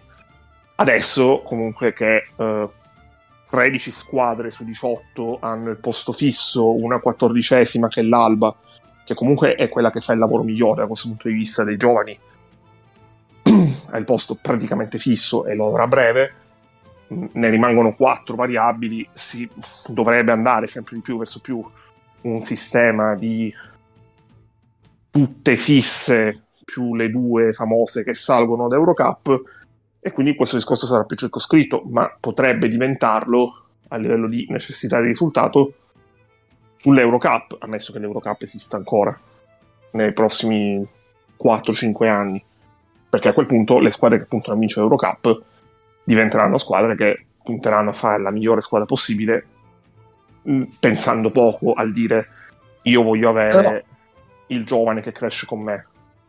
Però la miglior squadra possibile in Eurocup la puoi fare con un giovane, cioè con dentro dei giovani che non siano in orbita NBA. È questo quello che, che intendo sì, io. sì, questo è vero. E, in in Eurolega non tanti. puoi. Cioè, quali sono i giovani europei che giocherebbero in Eurolega? Sono tutti in NBA. No, possono esistere dei pochissimi casi dove in NBA magari non hai posto cittadinanza per caratteristiche Ah, eh, sì, tecnico-fisiche. ah, cioè, ma ma esatto, dire- non puoi fare una tendenza, non puoi fare un discorso generale. però, Eh, Cam- cioè, Campazzo. Campazzo- Campazzo arriva in NBA a 29 anni, Eh, sì. ma dopo che Sì, sì. per anni e anni in Eurolega è stato un giocatore di assoluto valore. Sì, sì, però voglio dire, comunque ci provi. Se hai 22 anni e hai un minimo di, di- di talento per stare in Eurolega, ci provi ad andare di là. Eh, Se Ah, no, hai certo, 21 assolutamente. anche, no? Ci ha provato, ci ha provato Zizic per dire, nel senso... Sì, poi lo stiamo vedendo anche adesso con, co- con i nostri, cioè eh, Procida, Spagnolo, eh, giocatori italiani che hanno prospettive ambiziose a livello di carriera. La, la soluzione che scelgono nel breve è una soluzione che gli dia minuti, visibilità al di, là del contesto per provare a giocarsi le carte in ottica draft. Poi Eh. cioè, io non lo so se Procida nei prossimi tra 5 anni sarà un giocatore in rotazione NBA. È plausibile che possa essere un giocatore in rotazione di Eurolega. Però Però è certo che in questo momento Procida non sia un giocatore di rotazione Eurolega. ah, assolutamente sì. E, è lo stesso e non lo sia lo stesso spagnolo. Eh, Anche però, perché se, se il Real Madrid avesse fatto un discorso di questo tipo, fare- avrebbe lui i minuti di Allosen e sì, sì, sì, non sì, sarebbe cioè, in prestito a Cremona, come abbiamo visto anche la settimana scorsa. Quindi secondo me, secondo me è quello, è una questione di, di livelli, semplicemente una questione di livelli. Mhm. Sì, chiaro. E i giocatori vengono, vengono presi da, dalle- dal, anche dall'NCAA tra l'altro, eh. perché ci sono tanti, tanti giocatori, ad esempio l'Alba ha perso due o tre giocatori che avrebbero potuto fare dei minuti perché sono andati in NCAA, no? Tra cui, tra cui uno di questi oggi è uno dei migliori rookie della stagione. NBA però, non NCAA. Già. E, e ti fa Va bene. pensare cosa sarebbe Franz Wagner in Europa in questo momento. Eh, Franz Wagner, voglio dire, eh, qua, tre anni fa, quattro anni fa, giocava boh, 10-12 minuti nell'Alba che fece finale di Euro Cup, Sì, quella persa con Valencia. sì, sì. sì. E lui ha scelto di andare al college. E lui avrebbe potuto essere un giocatore di rotazione, di rotazione Eurolega, però eh, a 20 anni è di là. E, e tra l'altro l'Alba gli avrebbe fatto fare il giocatore di rotazione Eurolega perché comunque era in un contesto dove Eh, lo faceva in Eurocup, eh, Eh, cioè se esatto. tu guardi Schneider eh, più o meno avevano gli stessi minuti lì e, e più o meno il team Schneider ha mantenuto quei minuti lì l'anno dopo. Sì. Perfetto, direi che abbiamo risposto. Penso di Quindi andiamo, andiamo avanti. Oh. Siamo a un'altra domanda, ma questa volta non ce l'ha fatta nessun ascoltatore, ma ce la siamo fatta noi stessi. Aia, qui, Eh. qui finiamo lunghissimi però. Vabbè, vai. Eh, a seguito di un articolo che non linkeremo, eh, per il vostro bene, lo diciamo solo, eh, è saltata fuori all'interno di questo articolo una frase che ci ha fatto dire, vabbè, eh, in questo articolo che forse, non, Ah, prima, forse era diciamo, meglio non pubblicare, diciamo, prima ci ha eh, fatto rabbrividire, almeno mi ha fatto rabbrividire, poi eh, mi ha fatto anche riflettere però. Esatto, esatto, esatto, esatto. Questo articolo, tra una serie di punti in un elenco puntato, diceva, eh, parlando di Eurolega, e del mh, de- la questione verteva sul fatto che in Eurolega si gioca male quest'anno. Ci tengo a Eh, precisare e che non è un articolo della giornata tipo. No, no, Perché no. se dice elenco puntato a rischio c'è... Non, non- non è. Ah, in Eurolega si gioca male. È una di Salvini. eh, In Eurolega si gioca male. No, gli stai, gli stai robotizzando male. questo La, la risposta no, però cogliamo. Ma un po' robotizzato anch'io, eh, Eh? proprio da solo, perché mi sale, mi sale il nervosismo quando sento questo, questo concetto. In Eurolega si gioca male. la risposta reale è no. Sì. E eh, certo, è certo, è certo. Vabbè, eh, e quindi uno dei punti era allenatori che preferiscono far giocare male l'avversario piuttosto che far giocare bene la propria squadra. E eh, vabbè, eh, dopo due risate, però abbiamo detto, vabbè, ma parliamone un attimo seriamente. Cioè Giuseppe Mourinho. Chi è il Giuseppe Mourinho cioè... dell'Eurolega? Allora, se, perché secondo me detta così eh, è, è, un po' calcistica, non, non so come dire.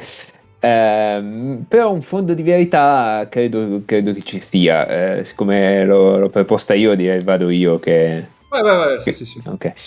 Eh, allora, ci sono squadre che preferiscono, um, come dire, concentrarsi sull'aspetto difensivo eh, e, e sul non appunto sul rendere difficile agli avversari fare un canestro ehm, piuttosto che valutare eh, la, la, loro spaziatura offensiva. Ehm, quindi esiste questa tendenza che secondo me, ma sono di parte, è stata un po' inaugurata da Basconia dell'anno scorso, due anni fa, quella di Dusko, Basconia di Dusko, diciamo, e in parte anche dall'Alba Berlino eh, di, di Aito. Poi lasciamo stare che l'Alba Berlino di Aito non è che proprio difendesse benissimo, però ehm, L'idea, secondo me, è quella di mettere in campo dei quintetti molto grossi per eh, rendere proprio difficile fisicamente come spazio occupato l'ingresso in area eh, agli avversari. Letteralmente. Esatto, letteralmente. Per cui mi viene in mente l'Alba che giocava con eh, Gifai da 2 eh, e chi era il 3 lì? Boh, era eh, Timon? Chiederaitis forse. Ah, Chiederaitis da 3, che comunque sono due persone molto grosse per fare il 2, per essere il tuo, il tuo 2 e il tuo 3, no? Sì. Ehm, e, e, a un certo punto c'era, e a un certo punto c'era Maudolo, no, Maudolo e Jason Granger da 1, comunque pure lui bello grosso. Eh, sì, non in quell'anno lì però, non, non ah, poteva... Ah, cioè, Jason Granger era c'era da uno Peyton Siva, credo. Mm, che, infatti, sì, che infatti era tipo l'unico creatore dal palleggio della squadra, no? Per cui ehm, Aito si era inventato questo, questo, modo di giocare con eh, Sigma al gomito, eh, per cui bisognava creare così, perché il 2 e il 3 erano sostanzialmente delle persone molto grosse che però non, non avevano delle capacità di creazione dal palleggio. Gli Edretis ancora ancora, ma eh, Gifai per, per essere un 2 medio di Eurolega non, non lo è, no? E, ehm, e, questo secondo me quest'anno è diventato ancora, vabbè poi Basconia ovviamente eh, ne abbiamo parlato, ne ho parlato direi più volte, praticamente cioè i quintetti appunto con Chiederitis 2, Sedekeskis 3 eccetera mirano a quello, no? a essere molto aggressivi a riempire l'area e quest'anno si sono notati un po' di quintetti col doppio lungo ad esempio qualcosina del Real Tavares Poirier eh, che chiaramente diciamo limita molto l'attacco perché quel quintetto lì del Real in attacco a delle spaziature che fanno schifo, cioè non si può vedere, c'è sempre un uomo in mezzo ai coglioni quando uno tenta di fare qualsiasi cosa che preveda un palleggio, cioè è una roba inguardabile. Però diciamo ti dà, mm, ti dà la possibilità di avere sempre un, un lungo eh, a protezione del ferro, quindi è in un certo senso un far giocare male l'altra squadra pur sapendo di sacrificare qualcosa.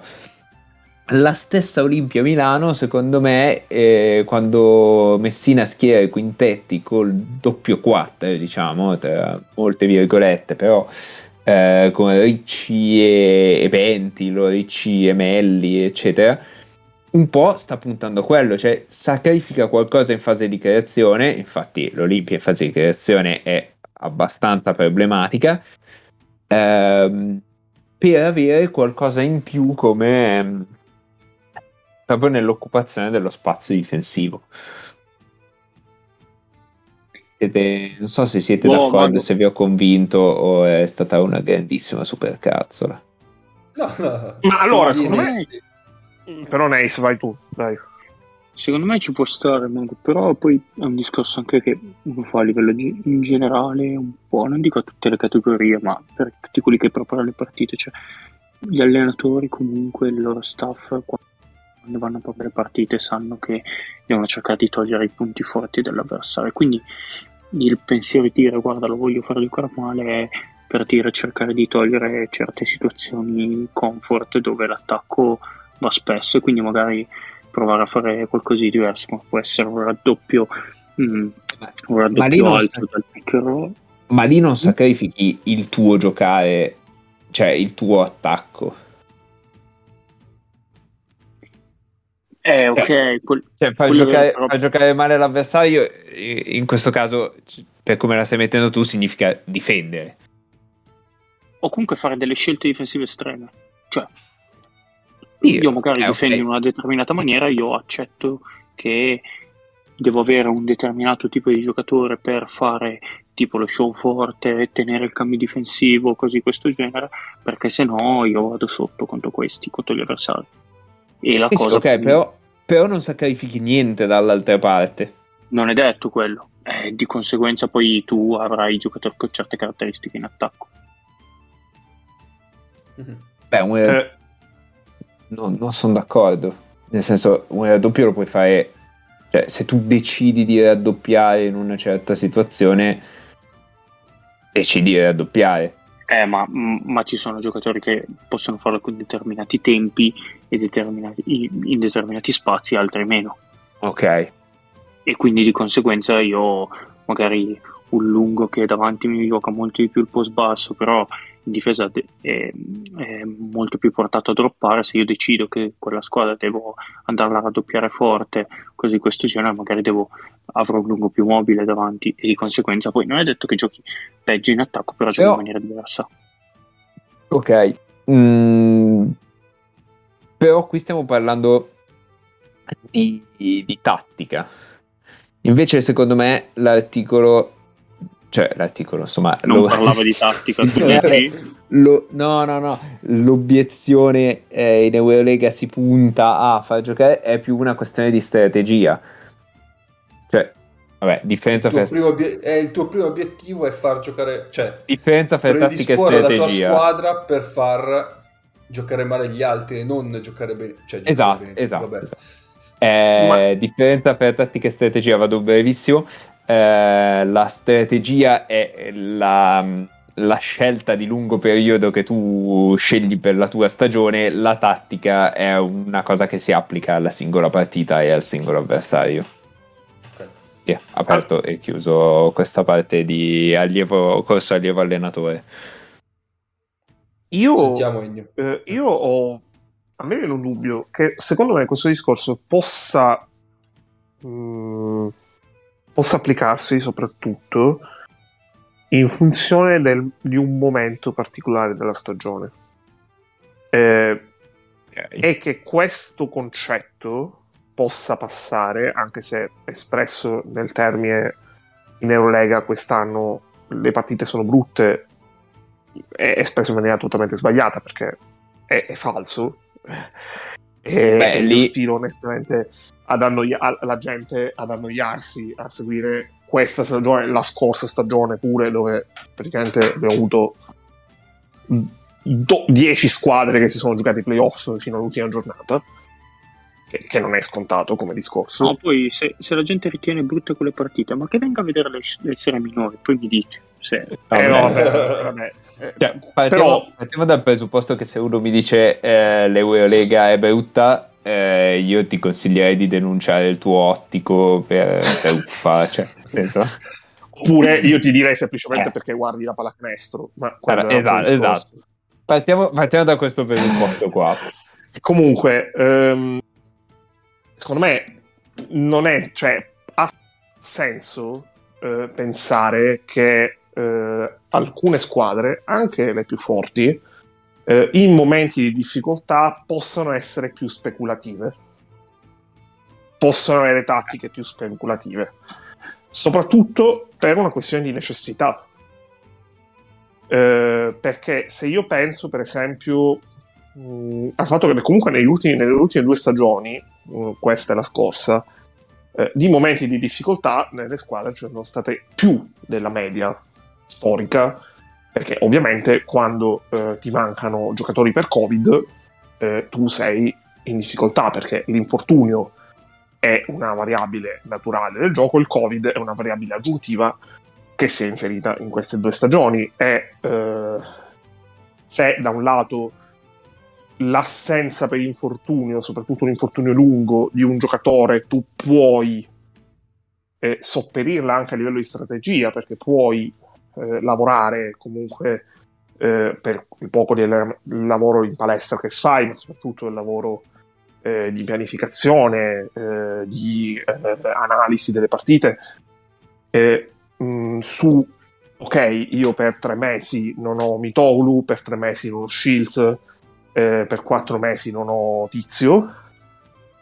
Sul Covid non lo puoi fare perché un giocatore può starti fuori per Covid eh, adesso con i vaccini comunque diverso, però può starti fuori per Covid tra eh, infezione e recupero eh, dall'infezione eh, sette giorni, dieci giorni, due settimane, un mese, comunque, o anche meno di sette giorni, comunque un tempo non, non quantificabile, non necessariamente quantificabile. E quindi mh, tu sei più portato a essere eh, maggiormente speculativo. Eh, se invece è un qualcosa che non fai o comunque non osservi eh, come risposta a una difficoltà, ma lo osservi come risposta, come diciamo modo di essere, mh, mm, sull'esempio di Basconia, comunque Mago ovviamente conosce Basconia molto meglio di me, quindi mm, lo, lo prendo per buono. E, mm, a me viene un dubbio, pensando a una squadra di. Eh, pensando a due squadre, una di questa stagione e una della scorsa stagione, dove per questa stagione, quella della scorsa stagione è la risposta a difficoltà che è il Real Madrid. Perché io ho avuto l'impressione che il Real Madrid, quando stava fondamentalmente per affondare, perché stava Real Madrid a due giornate alla fine era fuori dai playoff, che è una cosa totalmente impensabile, e nelle successive sette partite le due vinte per entrare nei playoff e poi le cinque nella, della serie con l'Efes, a me il Reale è sembrata una squadra molto speculativa che provava a trascinare una, un'avversaria, eh, nel caso dei playoff, nettamente superiore come l'Efes al suo livello e comunque per poco non vinceva la serie, una serie in cui l'allenatore avversario ci aveva fondamentalmente capito poco fuori dalla prima partita. Su di quest'anno invece però è una squadra che non necessariamente ehm, mi ha dato questa impressione di risposta alle difficoltà, che è il Sesca. Eh, il Sesca è eh, in questa conformazione eh, è nato per scelta, perché eh, l'insistenza del o Pangos niente adesso pare comunque stia arrivando Pangos, quindi eh, alla fine hanno avuto ragione loro, ma Tangos arriverà a fine febbraio, se non inizio marzo. Eh, nell'ottica l'idea iniziale doveva arrivare ad agosto. E mh, mm, ha portato eh, a uh, un sistema dove fondamentalmente se non c'è Hackett in campo e, e comunque Hackett è diventato un grandissimo creatore di gioco nelle ultime stagioni, ma inizialmente era più un finalizzatore che un creatore e mm, fondamentalmente il Sesca è una squadra che non sa attaccare, che detto tenendo conto del livello, a livello di talento dei giocatori, è una cosa assurda, obiettivamente.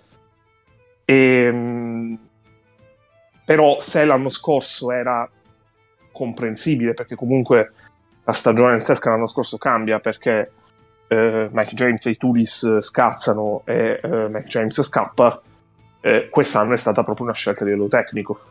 E, ed è una cosa che onestamente mh, non mi spiego perché non so se mh, forse a questo punto conviene rivalutare i Tudis come un allenatore di assoluto e credibile livello, però più speculativo che propositivo, oppure è un, proprio un, un contesto che ha puntato molto di più sulla continuità, eh, sicuro del fatto che poi eh, a, febbraio, a settembre piuttosto che a febbraio, piuttosto che ad aprile, alla fine sarebbe arrivato Pangos a risolvere i problemi. Io, io non sono d'accordo sul Sesca, nel senso che cioè, secondo me il punto interessante è vedere le squadre che decidono di costruire una, una squadra con poco talento dicendo a noi non ce ne frega niente di creare tanto attacco, noi vogliamo difendere molto bene e poi vedere cosa succede in attacco.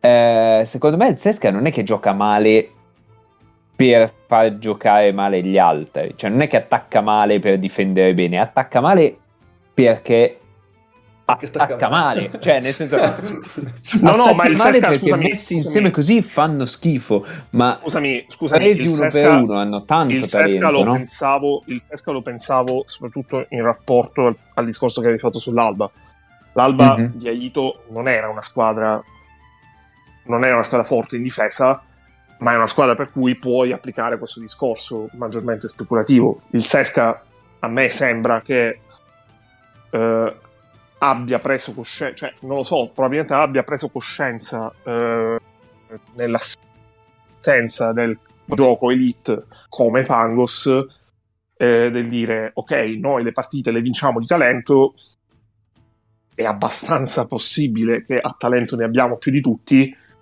eh, la maggior parte delle volte almeno, e quindi noi andiamo in maniera speculativa. In Sesca, se tu vai a vedere comunque le partite di questa stagione, eh, ha un buon record perché comunque si gioca, cioè è in corsa è a due partite da Milano per il terzo posto, però fondamentalmente contro quelle che stanno sopra ha sempre perso. Boh, io non vedo tutta questa questo come dire eh, modo speculativo di giocare del Zesca. Secondo me il problema del Zesca è un problema di chimica, non, non credo sia un problema di, di scelta. Quindi dovrebbero chiamare Donatella Lettone. Perché No, vabbè, è qua, è qua è colpa tua che sei impreparato. No, perché- semmai Ennio, semmai dito nella piaga, visto che aveva fatto le giovanili alla Stella Azzurra. Beh, il dito nella piaga è quello che mi sento io, è la sensazione che provo in certi momenti che vedo giocare il Sesca contro una squadra eh, superiore comunque come, come impostazione e con le idee più chiare anche a livello di, mm, di assetto e soprattutto di, di chimica.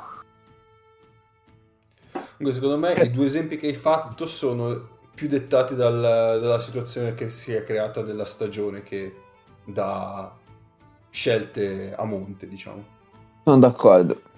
Sì, questo è possibile, però il fatto è che mh, a me sembra mh, un discorso nel caso del Sesca cercato, perché nel momento in cui tu hai fondamentalmente confermato l'assetto che avevi l'anno scorso, eh, o meglio, l'assetto che ti si ti- ti- con cui ti sei ritrovato l'anno scorso dopo che è scappato James, eh, l'hai voluto tu, perché poi ovviamente cioè, se hai la possibilità di prendere Pangos lo aspetti Beh, ma io, io non so se aspetti cioè quanto senso abbia aspettarlo fino a, a marzo Oh, ma quella può essere anche una scelta sbagliata. sì sì ma- certo di- di Ges- sì. Però secondo me non c'era la visione di dire nell'attesa eh, di aspettare Pangos, noi cer- eh, Andiamo così. Basiamo il roster sul, sul- sul far giocare male gli altri. anche perché, Sì, sì. anche perché banalmente non è vero, cioè non è che gli altri, gio- gli altri giocano male contro, non lo so, eh, contro Milano sicuramente, contro Real, eh, con Tavares sicuramente, contro il Barça sicuramente. Non, non è la prima squadra che citerei contro l'Unix, ecco, certo. Non è il Sesca la prima squadra che citerei come difesa che ti fa giocare male, ecco. Mm. E... Però, però, invece secondo me questa cosa esiste, cioè su Milano questa cosa si vede, su, Sì, sì. su Real di due o tre anni fa, quello, quello dove io eh, rompevo le balle perché dicevo questi non hanno mezzo creatore di gioco e c'hanno tutti... È, è- è quella roba lì, cioè nel senso tu decidi di affrontare la stagione con uno barra due creatori di gioco eh, invece che averne, averne 3 o 4, no? Eh, l'esempio di, di squadra che decide di, di affrontare la stagione con tanti creatori di gioco è, è l'Efes, per dire, no? Eh, L'Efes hai sempre Certo. in campo due o tre fra... Per, per tra i uno e i soliti, esatto. Ehm, per dire, se l'Efes fosse allenato da eh, che ne so, Jasikevicius o da eh, che è uno molto attento comunque alla fase difensiva, è uno che dice non andiamo a rimbalzo perché poi questi prendono, ci segnano contropiede, no? È una Questa cosa... l'Efes da Messina. Eh, ok, eh, diciamo, se l'Efes fosse allenato da Messina, se- secondo voi in tre ci sarebbe che uno Simon o ci sarebbe un tizio con le mani quadrate che però picchia chiunque, pa- cioè Nicola Kalinic per dire. Esatto. Secondo me è quella la scelta per cui dici eh, Nicola Kalinic parlandone da vivo perché adesso ormai vabbè mi ha messo una tristezza però nel senso ehm, è un po' Mezzo quella la vivo. scelta no? Sì, sì. Sì, sì. e, e quindi più eh, riempi il tuo reparto esterni eh, con giocatori magari meno talentuosi, meno capaci di mettere palla per terra, ma più lunghi, più rim protector, più che possono cambiarti a tre, dico tranquillamente, ma soffrendo di meno, eh, eccetera, più vai in quella direzione, no? Poi è chiaro che cerchi comunque di avere uno che in attacco sappia eh, quello che fa, no? Ad esempio Ricci, secondo me è un ottimo esempio da questo punto di vista, perché è vero che offensivamente un po' lo paghi avere Ricci piuttosto che avere, non so, Clyburn, per dire, che, vabbè, poi Clyburn fa bene tutto, però nel senso, per dare l'esempio di un... eh, di un- o che uno Simon, ecco. Eh, però difensivamente tu dici vabbè con Ricci io bampo dal lato debole sul rollante e, e chi se ne frega sto lì e cambio con che uno Simon quella roba lì non la posso mai fare no? Allora, io... Ah, vai, vai, finisci. ultima, ultima cosa Sì, sì, sì. mm, che mi è venuta in mente adesso Ehm, tra l'altro fa un po' ridere dire in Eurolega adesso è così perché l'Eurolega di dieci anni fa era così cioè nel senso abbiamo rivisto Esatto. durante la pandemia no? la finale ehm, La finale più spettacolare Olimpi- di esatto, tipo. eccetera.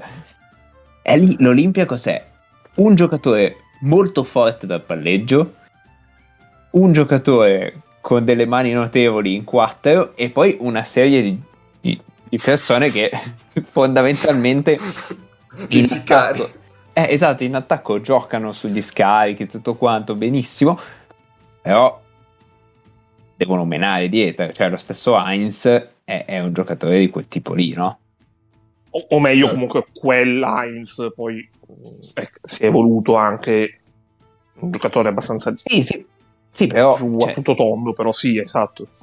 cioè, anche questo Heinz di adesso no? è un giocatore comunque No, certo. che, che mette e lo usi principalmente per quello che è in grado di fare dietro, no? Difesa, certo. eh, il fatto che sia in grado di cambiare su tutti, eccetera. Poi davanti, eh, se tu volessi avere un giocatore che dà dei vantaggi davanti, non metteresti un giocatore di 1,98 che a 5 metri dal canestro non sa cosa farsene la palla. Perché ci sono Sì. delle situazioni in cui Milano attacca ha la possibilità di servire Heinz a 5 metri dal canestro, una situazione in cui se tu avessi non so, Brandon Davis per dire faresti 160 punti a partita se difendessero contro Brandon Davis come difendono contro Heinz, no? Però tu hai Heinz e quindi quella situazione lì non la sfrutti, quindi in un certo senso giochi peggio. Però giochi Sì. peggio perché hai un vantaggio da un'altra parte, no? Forse Esatto. Brandon Davis è l'esempio sbagliato perché Brandon Davis fa tutte e due, però eh, Petersen, ecco, toh. Sì, sì, sì. Allora, io eh, partirei da... Cioè, partirei, ormai siamo già andati ben Vabbè, oltre la vabbè, se parte lei allora. Però, nel senso, la prima cosa che avrei voluto dire eh, è che questo punto è stato messo come una causa di negatività, però, per il mio modesto parere, è, ne- è neutrale al massimo, nel senso, cioè, uno può decidere, un- ogni allenatore ha una visione più o meno personale della pallacanestro e decide se impostare la sua squadra in un modo o nell'altro, ma non è sbagliato a priori fare questa cosa qua e non, e non ti porta a giocare male per forza. Poi, vabbè, dipende dai casi, chiaramente.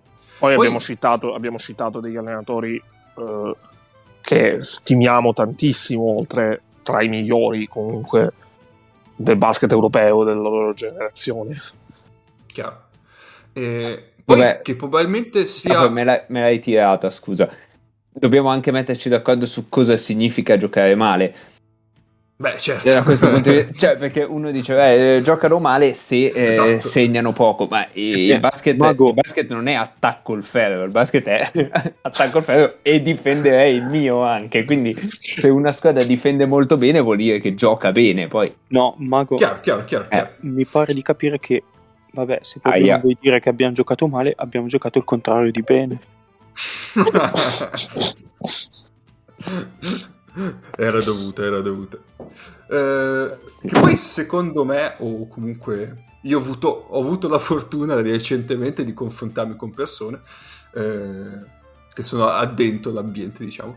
Eh, è, un- è un po' vero che diciamo che la scuola europea degli allenatori o comunque del- della visione del gioco della pallacanestro sia un po' più incentrata su quell'aspetto lì o comunque ti porti a pensare in alcuni casi a più quell'aspetto lì che rispetto alla scuola americana dove in realtà eh, sia più una visione dettata voglio massimizzare eh, l'efficienza offensiva della mia squadra poi c'è anche un discorso di differenza eh, di campionati tra Eh, NBA ci- Europa perché ci lì sono delle giocano- regole apposta per quella roba lì.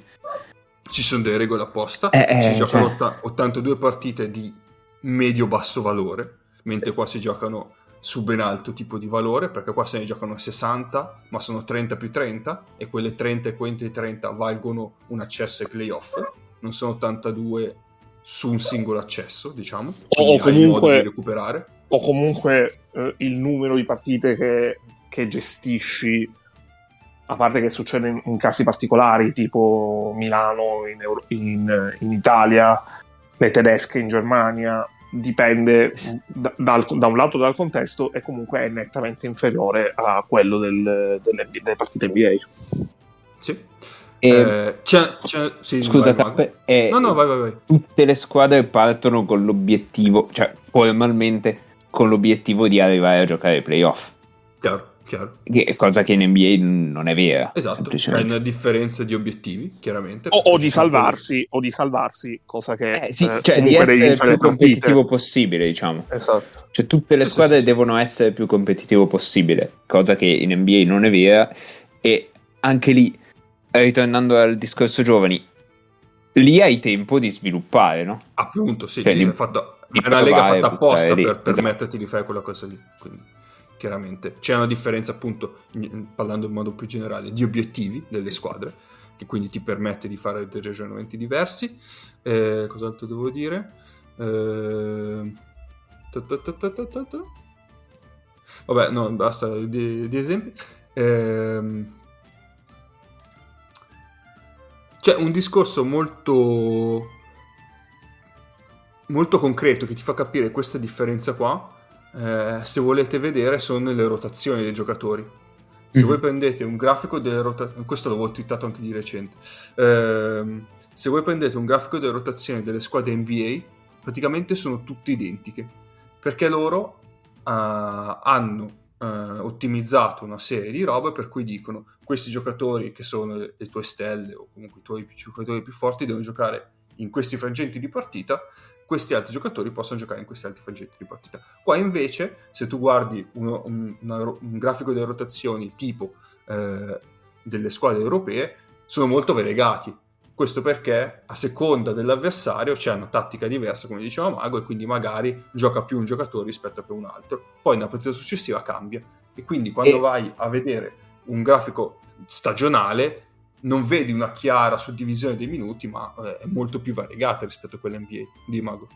E probabilmente eh, è anche più sottile, ehm, diciamo, la differenza di talento, insomma, chiamala un po' come vuoi, fra primo, secondo, secondo, terzo e terzo, quarto di una squadra Eu- di Eurolega rispetto a una squadra NBA. Cioè, io prendo il roster di una squadra NBA e dico, vabbè, questo e questo sono il primo e il secondo per distacco, questo e questo sono terzo, quarto e quinto per distacco e più o meno riesco ad avere un- un'idea di, di come sono i giocatori. Eh, se tu vai a prendere il Barcellona, chi è il migliore giocatore del Barcellona? Diciamo. Mirotic. E il secondo? Eh, auguri. Eh, cioè, sì, sì, ce ne sono eh, tipo tre o quattro. non so, per il secondo e il decimo io faccio fatica a dire chi chi è il secondo e chi è il decimo, cioè nel senso sono tutti un po' lì, no? C'è, c'è un livellamento di talento per cui Vabbè, dai. nella situazione specifica... Eh, Calates. No, volevo dire una cazzata, mi sa. Niente. Niente, Neis è stato, è stato giustiziato giustamente dalla... Ma dalla ci sono, ci sono, sono BLS, La ci sono BLS a Barcellona. Che voleva dire BLS? Magari. so. Ex Bellese Barcellona, no, ma mm, sei no. No, Nessi sei robotico in questo momento. Secondo non lo metto. Ah, Ok. Di, ridillo? No, niente. No, niente, ripetilo ancora. detto volta. Smith secondo non lo metterei, voleva dire. Ah. va bene, No, va bene. Vabbè, niente, Neis, Eh. non abbiamo capito una mazza, ma ci fidiamo. Tra l'altro ha parlato mentre il microfono era già spento, quindi era in ritardo di un sacchissimo. Vabbè, problemi momentanei di connessione. Ah, un'altra cosa che volevo dire. È col fuso orario di Ennio, ma è, è Ennio quello in Uruguay, non tu. Un'altra differenza che mi ero dimenticato di dire è che lì si gioca praticamente una volta ogni due o tre giorni, qua si gioca una volta a settimana, quindi chiaramente hai più tempo per... No, no, aspetta, eh, que- questa no, però ora, se parliamo delle squadre di Eurolega, no. Le squadre di Eurolega giocano 3-4 partite a settimana ormai, eh. Che non è tanto lontano da quelle dell'NBA. Tre, sì, sì. ma que- quello è vero, però in campionato comunque... No, le gestisci, il campionato le gestisci, questo sicuro. Però, tipo in Spagna, in Spagna sono 68 partite di stagione regolare per Real Madrid, secondo Barcellona e me, Basconia. secondo me le squadre di Eurolega in settimana preparano la partita di Eurolega, poi quella del campionato va come va. Sì, questo è vero. Mm. Però comunque la giochi. No, non dico che non la giochi, dico che hai più tempo comunque rispetto a quella NBA, che tra trasferte varie, hai più tempo per impostare qualche tattica eh, per Ok. la partita. Ok, questo sì. E Ehm, quindi in generale cioè, ci sono così tante differenze che pensare di poter dire che questo approccio sia sbagliato o che porti a far giocare a, a vedere delle brutte partite è proprio sbagliato a priori e poi non è vero. Tutto qua. E questo nonostante comunque Eurolega non sia eh, una competizione che si fonda su eh, dei valori equilibrati, perché eh, esistono squadre che... Allora, diciamo, le squadre giocano per arrivare ai playoff in Eurolega. Eh? Di Eurolega giocano 34 partite, Eh. però il monte partite totale può variare tra le 56, che sono le partite giocate dalle russe, perché in BTP ne giochi 22 e ne giochi 22 solamente perché si crea eh, una fase orologio, o le più di 70 che giocano le spagnole, che magari fanno anche la finale di Coppa del Rey. E le 34 dell'Olympiacos quando viene retrocessione a 2. esatto. Quindi, cioè, mh, sono 20 partite di differenza e, e non tra il miglior eh, e il peggior Yes. scenario, ma tra scenari che esistono e sono la base minima. Sì, sì, sì. E niente, secondo me abbiamo detto. Secondo me è uscito un discorso interessante poi. Mm. Eh, niente. Eh, detto questo, eh, siamo oltre l'ora e 45, quindi direi che... Se, comunque, se non siamo stati chiari su qualcosa o, o ci sono domande, eh, cioè volete approfondire o dire le vostre, eh, secondo me è un discorso cioè, interessante da approfondire Sì, con, sì. con idee È varie. Quindi quindi c'è, secondo me di argomenti da tirare fuori ce ne sono tantissimi. Scrivetele su Pote, eh, su Telegram. Sì. Mi stavo dimenticando come si chiamava Telegram. E, e possiamo, possiamo andare avanti nelle prossime puntate, secondo me. Sì, sì, sì. Poi- sì, sì. Sarebbe bello sentire anche la parere di Nick quando torna. Esatto. E quindi dicevo, visto che siamo già oltre l'ora e 45, direi che le partite viste saltano. Eh, e quindi passiamo direttamente alle partite da vedere. Men- meno male perché io ho visto Basconia Milano eh. e non ne volevo parlare. ecco. Beh, in qualche modo ne abbiamo parlato alla fine. Di una partita, sì, poi abbiamo parlato di una partita vista, abbiamo parlato, quindi Ehm, per le partite da vedere questa settimana è molto semplice perché eh, ci sono le coppe nazionali, quindi c'è la Coppa Italia, c'è come si chiama quella spagnola? La Coppa, La Coppa del Re. La Coppa del Re e, vabbè, e tutte le altre, quindi facile, seguite quelle e ci sentiamo settimana prossima per, per parlarne. anche se non ci chiedete come guardare la Coppa del Re perché eh, non esistono modi legali per guardarle in Italia, o meglio, qualche esistono, VPN, non so. esistono se pagate, eh, se pagate Instat, però eh, diciamo modi legali ed economici per guardare una... Poi, poi escono su YouTube a un certo punto, eh, però. Eh, però dopo che registriamo. Sì, sì, forse sì. Non tutte, però, sì. Può essere. Ma registreremo quindi durante la finale di Coppa Italia? Eh, No, la vediamo. finale sarà alle 6, penso. Come sempre, d'altronde. Mi sa di sì.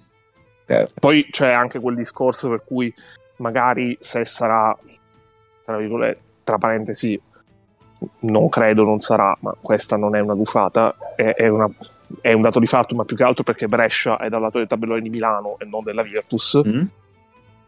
Eh, se sarà la finale tra Virtus e Milano, eh, magari ci sarà il movimento popolare per trasmetterla su Rai 2, eccetera, eccetera. E no. le- I soldi. Così- Così la commenta Fanelli, cazzo. Eh, perché eh, non ne possiamo più di commentatori mediocri. Ok. Tra l'altro bene. riuscirò a vederla alla finale del Coppa Italia, quindi eh, questo, Eh, riuscirai questo- o non riuscirai? No, no, riuscirò. Ah. Mi perderò, mi perderò Perché- i quarti. Perché la mettono sull'aereo, penso. Essendo un evento Ah, che no. ci invidia anche l'NBA, penso che Ah, sull'aereo giusto, abbiano, giusto. dei- Bra- eh, bravo, abbiano un bravo. modo per... Eh, eh, voglio dire. Bravo, che hai, ricordato, che hai ricordato uno dei più grandi esempi di fake news della storia del basket italiano, perché quando un pezzo di opinione di un professore universitario che lavora in Italia viene passato per, opinio- per l'editoriale del New York Times, eh, è, è proprio un grande momento, anche se poi ci si doveva mettere pure Adam Silver a dire un paio di paraculate, anche perché il torneo Final 8 non è inventato dall'Italia, cioè fanno tutti le Final 8 Infatti. a livello Sì, di però- basket. Però ricordiamo che in Spagna Europeo. l'ottava delle Final 8 è la... mm, è l'ospitante, eh. Sì, anche se c'è da dire che... eh, è una roba che mi fa, ne- mi fa sempre incazzare. nelle ultime... A parte quando ho ospitato le Studiantes, eh, nelle ultime stagioni Sì. praticamente l'ospitante era sempre qualificata, quindi... Eh, hanno capito anche loro che stava una minchiata. eh. No, è, è decisa... No, l'ospitante, siccome loro sono persone serie, è decisa con due anni d'anticipo, quindi... No, Non è che però, ha vediamo tempo chi di si qualifica. progettare. però voglio Esatto. dire... cioè, a meno di non, non farlo ospitare a Basconia, è meglio così. Eh, no- normalmente si sa chi sono le, le squadre io che possono spezzerei- qualificarsi. Spezierei nel ricordare quelli che sono i quarti di finale comunque di Coppa Italia di, eh, a partire da mercoledì, attenzione perché si gioca mercoledì e giovedì. Ma in, in che senso ricordare? Io li scopro adesso.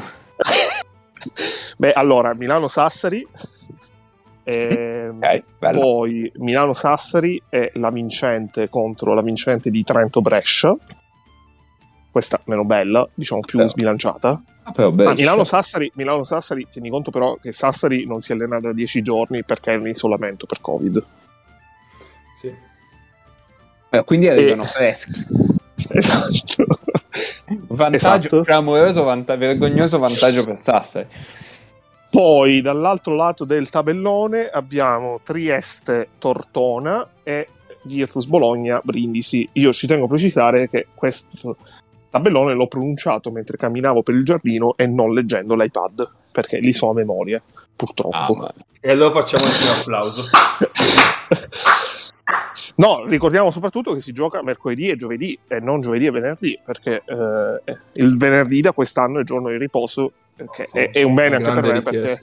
Esatto, è un bene anche per me perché venerdì sarò 10 ore a Madrid in transito all'aeroporto, tu pensa, dove magari potresti, se ci saranno... potresti se ci far saranno conoscere la Coppa Italia agli spagnoli e invece no.